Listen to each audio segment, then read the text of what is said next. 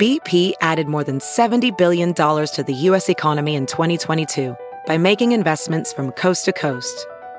Investments like building charging hubs for fleets of electric buses in California and starting up new infrastructure in the Gulf of Mexico. It's and, not or. See what doing both means for energy nationwide at bp.com slash investing in America. The Yin and Yang Worlds of a Chinese Literary Outlier. Written by Hongling Zhang. Published in SupChina. Read by Anthony Tao. Editor's Note Considered one of the most important literary and intellectual figures of 20th century China, Wang Xiaobo has remained a cultural idol and cult writer in China since his unexpected death in 1997. Yet there are still few people outside the country who know about this intellectually provocative and stylistically innovative writer. Only one collection of his novellas and a couple of his essays have been translated into English. Sunday, April 11, marked the 24th anniversary of his death. Hongling Zhang, one of the English translators of his novellas, has written the following to pay tribute to Wang's legacy. In China's contemporary literary scene, Wang Xiaobo was difficult to categorize and interpret. Hailed as an ace outside of the literary circles by his admirers, Wang never joined the Chinese Writers Association, the state run literary organization that offers professional writers salaries, prestige, and political guidance. His life was short. He was born in 1952 in Beijing. He died in the same city in 1997. And his active literary career only lasted six years. From the time he won the 13th United Daily Novella Award from the Taiwanese newspaper United Daily News in 1991 to his unexpected death from a heart attack in 1997, he streaked across the sky like a comet. Yet his real brightness would only shine after he departed from the world. In his lifetime, he had only two books published in mainland China, and neither sold well. After his death, his fiction was published in three volumes The Golden Age, The Silver Age, and the Bronze Age, in his essays in two collections, My Spiritual Home and The Silent Majority. These works were reprinted in large numbers each year. A group of his fans, who styled themselves as the running dogs of Wang Xiaobo, imitated his writing style and published many books. His writings have become undisputed classics, and he has turned into a cultural icon. Unfortunately, English translations of his writings are still limited, and his name remains unknown to readers outside China. Up to the present, I only know of one collection of his novellas in English Wang in Love and Bondage, which I translated with Jason Sommer, published by SUNY Press in 2007. Various labels have been attached to Wang Xiaobo grassroots liberal intellectual, anti authoritarian provocateur romantic knight, a cultural hero outside the system. And his writings also carry an array of generic descriptors absurdist, black humor, dystopian fiction, eroticism, surrealism, etc. Indeed, it's difficult to fit him into any literary school or group in China, and every label attached to him could be a topic for a research paper or even a book. In my humble effort to introduce this beloved writer of mine to English readers, I will borrow the yin yang concept from traditional Chinese culture to talk about him. This approach might seem to contradict people's general impression of him, since Wang was an advocate of Western literature and intellectual thought, and wrote extensively to expose the follies of both traditional and contemporary Chinese culture. But he did have a unique understanding of yin yang theory and had played with the idea in both his fiction and essays. One of his well known stories is titled My Yin and Yang World, and in probably his most influential essay, The Silent Majority, he calls the circle which holds the power of discourse the world of Yang, and the silent majority, of which he was a part, the world of Yin. Contrary to the traditional concept of Yin and Yang, which assigns positive attributes to yang and negative attributes to yin. In the context of Wang's writings, the world of yin is occupied by people who don't want to participate in the maddening discourse of political propaganda and lies, and would rather remain silent to preserve their humanity. The world of yang is oppressive and grandiloquent, full of people who are prejudiced, hypocritical, and selfish, who rail at each other publicly. However, the opposition between yin and yang in Wang's writings is not absolute. The two forces are constantly in a dynamic process of interaction and transformation. Wang Xiaobo's is the kind of high critical intelligence that demonstrates what F. Scott Fitzgerald famously described in his essay The Crack Up as, quote, the ability to hold two opposed ideas in his mind at the same time and still retain the ability to function. The untrustworthy and unethical nature of speech Wang Xiaobo observed in childhood disgusted him into silence for many years. This period of intellectual silence, not the literal kind, represents his yin period, lasting 39 years. In his essay, The Silent Majority, Wang remarks on the novel The Tin Drum, where Gunter Grass writes about a boy named Oscar who decides to never grow up after discovering the absurdity of the world around him. Wang points out that although it's impossible to remain a child forever, it is possible to remain silent for as long as one chooses. He says that after being subjected to the grandiloquence of revolutionary speech during his childhood, he began to have doubts about words. For instance, during the Great Leap Forward in the late 50s, people collected scrap iron and melted it down in open earthen hearths in their backyards. The adults pointed at the cherry red flakes of metal that had come out of the furnaces and said they were steel, which to six year old Wang just looked like cow manure. The discrepancy between words and truth turned the young Wang into a skeptic. The more vehement and fervent the voices around him, the more doubtful he became. Wang's early years were spent in the countryside of Yunnan province, undergoing re education and then as a worker in the factories of Beijing, making educational equipment and semiconductors. He continued in literary silence as a college student at Renmin University of China, later as a graduate student of East Asian Studies at the University of Pittsburgh, and finally as a teacher in Peking University and Renmin University. In his essay, The Silent Majority, he writes that there were many people like him in China. Quote, On public occasions, we won't say a word, but we can hardly stop talking in private.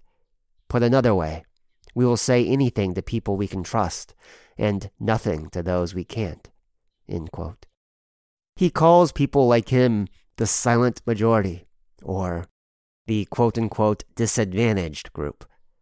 The second term comes from sociological research on homosexuals that he and his wife, the sociologist Li Yinhe, carried out for a few years before the essay was written.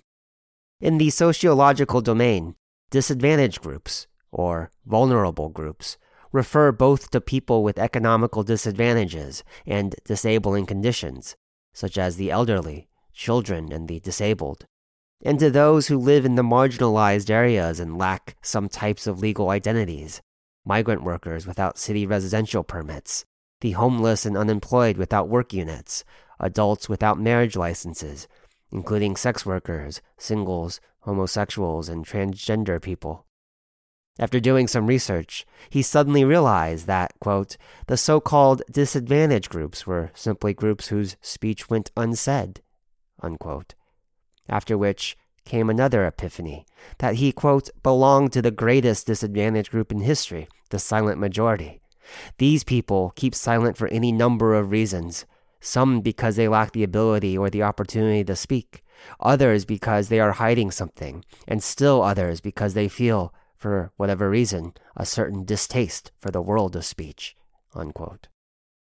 He understood that he was one of those from the last group by including people like him who voluntarily choose to remain silent. Wang broadens the connotation and denotation of disadvantaged group. Disadvantaged groups don't simply make up the majority of the population, but also preserve humanity. He says his humanity survived the Cultural Revolution because of what he learned from silence.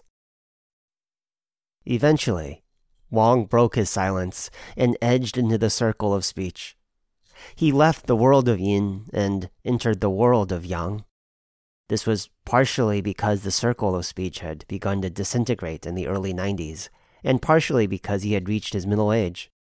He believed that as a middle aged man, he had responsibilities to society and young people, and shouldn't continue to allow the madhouse of speech to talk nonsense. In the last part of The Silent Majority, he says, quote, Blame literature for giving me a foothold within this society, a foothold from which I can attack society itself and attack the entire world of the yang. I don't know if Wang Xiaobo had his essays in mind when he spoke of literature. For a long time, and even to this day, many readers still think his essays are better written than his fiction, a comment he took as an insult. In his essay, The Art of Fiction, he says essays are no more than talking sense. You see the sense there, and you go ahead and talk about it. Fiction, on the other hand, requires a deep understanding of the beauty of invention and a talent to make something out of nothing. He would rather focus on fiction and do it well. But as a human being, he recognizes a need to take moral responsibility and talk sense at certain times when he can't hold himself back. The concept of yin and yang can be applied to Wang's writing as well. Generally speaking, consciousness might be considered yang and subconsciousness considered yin. Logic is yang and art is yin. Reason is yang, and irrationality is yin. Talking sense and distinguishing right from wrong are conducted at the conscious and logical level, thus in the realm of yang. Wang Xiaobo's fiction presents a world that is much darker and more complex, filled with details and images from the subconscious that recreate the strangely familiar and absurdly irrational quote unquote reality of an authoritarian world whether past, present, or future. As his editor Li Jing once wrote, Wang used essays to express his beliefs and fiction to sustain his doubts, an observation that brilliantly summarizes the major difference between his essays and fiction. In his essays, we see a witty and humorous Wang Xiaobo who has full confidence in humanity's reason and knowledge. But in his fiction, Pessimistic and gloomy clouds are always lingering. The shadow of death looms large, and many scenes remind people of the surreal world in Salvador Dali's paintings. Perhaps the best example to illustrate Wang's unique subversive understanding of the yin yang concept is his novella My Yin and Yang World.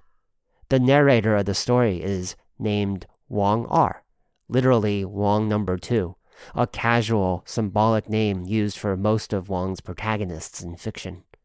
A technician at a Beijing hospital in the late 80s, Wang Er's wife divorces him because of his yang wei, or the shrinking of yang, i.e., impotence.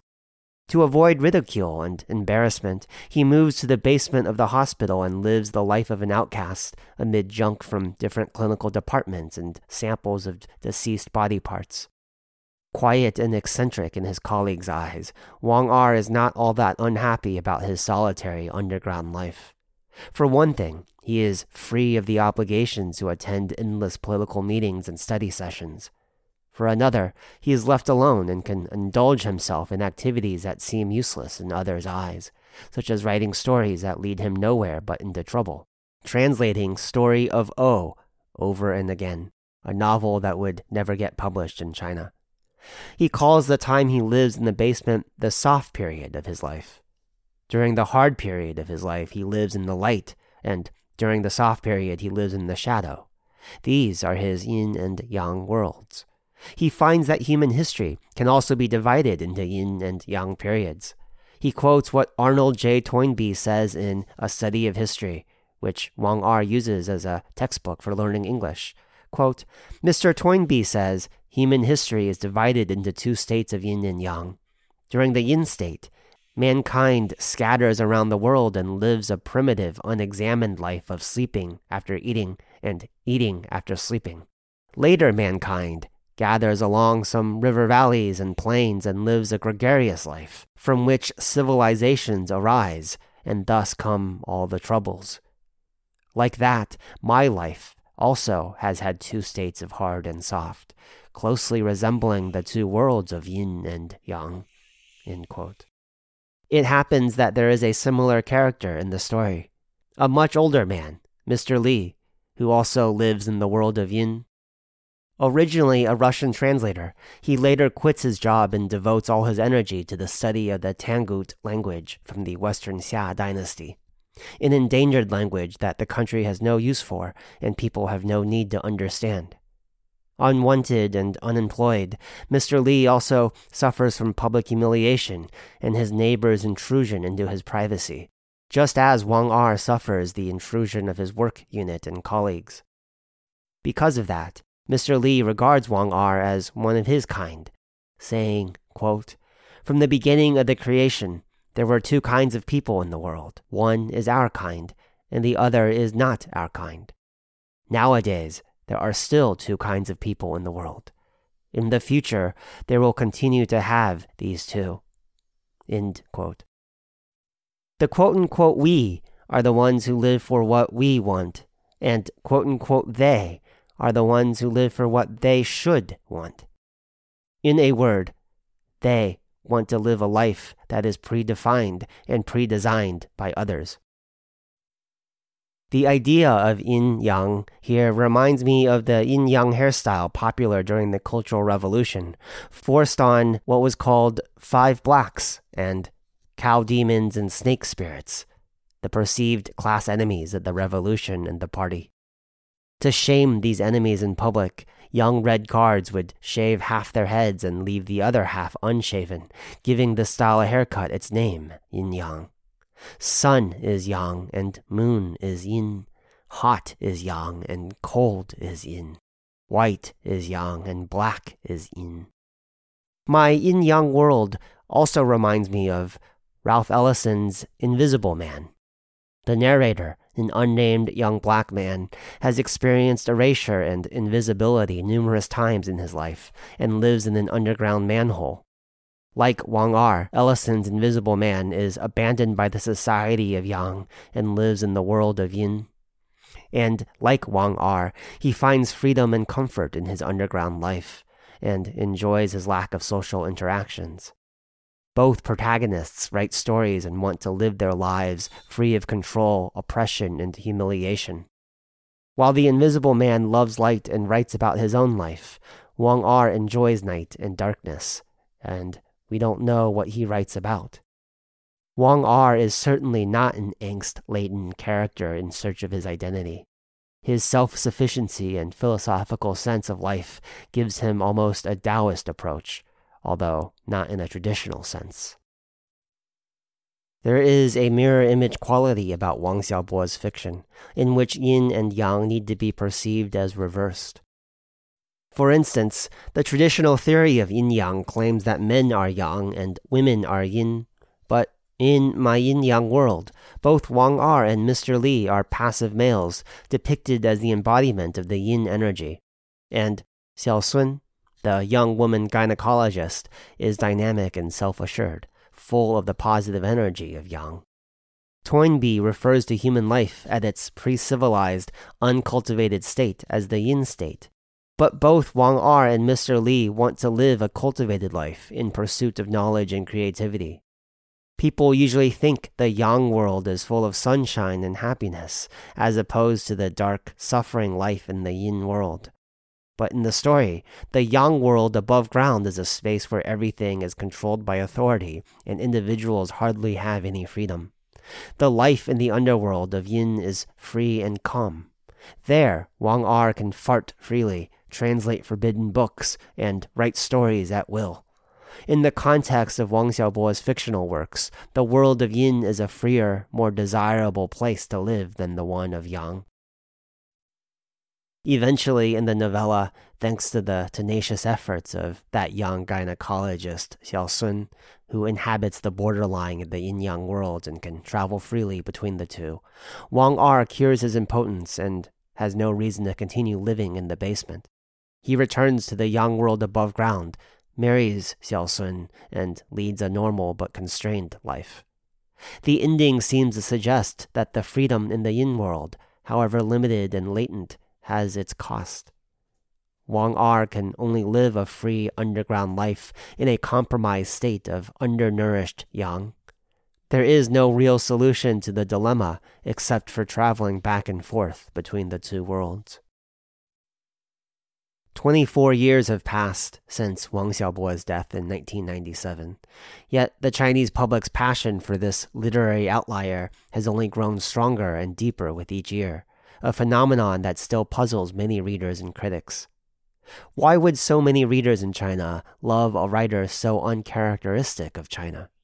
Every time I wonder about this question, I can't help but think of a comment made by professor and critic Ai Xiaoming who was among the few scholars to first recognize Wang Xiaobo's literary and intellectual value and remained a dedicated promoter of his writings. In her afterword to the memoir that she and Wang Xiaobo's widow Li Yinhe co-edited, The Romantic Knight Remembering Wang Xiaobo, Ai Xiaoming quotes an idea about books from Jorge Luis Borges to explain the Wang Xiaobo phenomenon. In his essay on the cult of books, Borges writes of how each country chooses to be represented by a book that is usually not characteristic of the country. For instance, Shakespeare is undoubtedly the most famous English author, yet none of the typical English characteristics of reserve and reticence are found in him. Shakespeare flows like a great river and abounds in hyperbole and metaphor. In Goethe's case, while Germans are easily roused to fanaticism, Goethe is a very tolerant man who even greets Napoleon, the notorious invader, to his own country. Borges concludes that it seems as if each country looks for a form of antidote in the author it chooses. Perhaps people in China are seeking in Wang Xiaobo something they lack. His rationality and emphasis on individuality, his pursuit of knowledge for the pure pleasure of thinking, his playfulness and dark humor all offer something like an antidote to China, a country characterized by its practical and collective mentality, obedience to authorities, and a tendency to be, quote, easily roused to fanaticism, With nationalism and fanaticism on the rise today, China needs an antidote like Wang Xiaobo more than ever.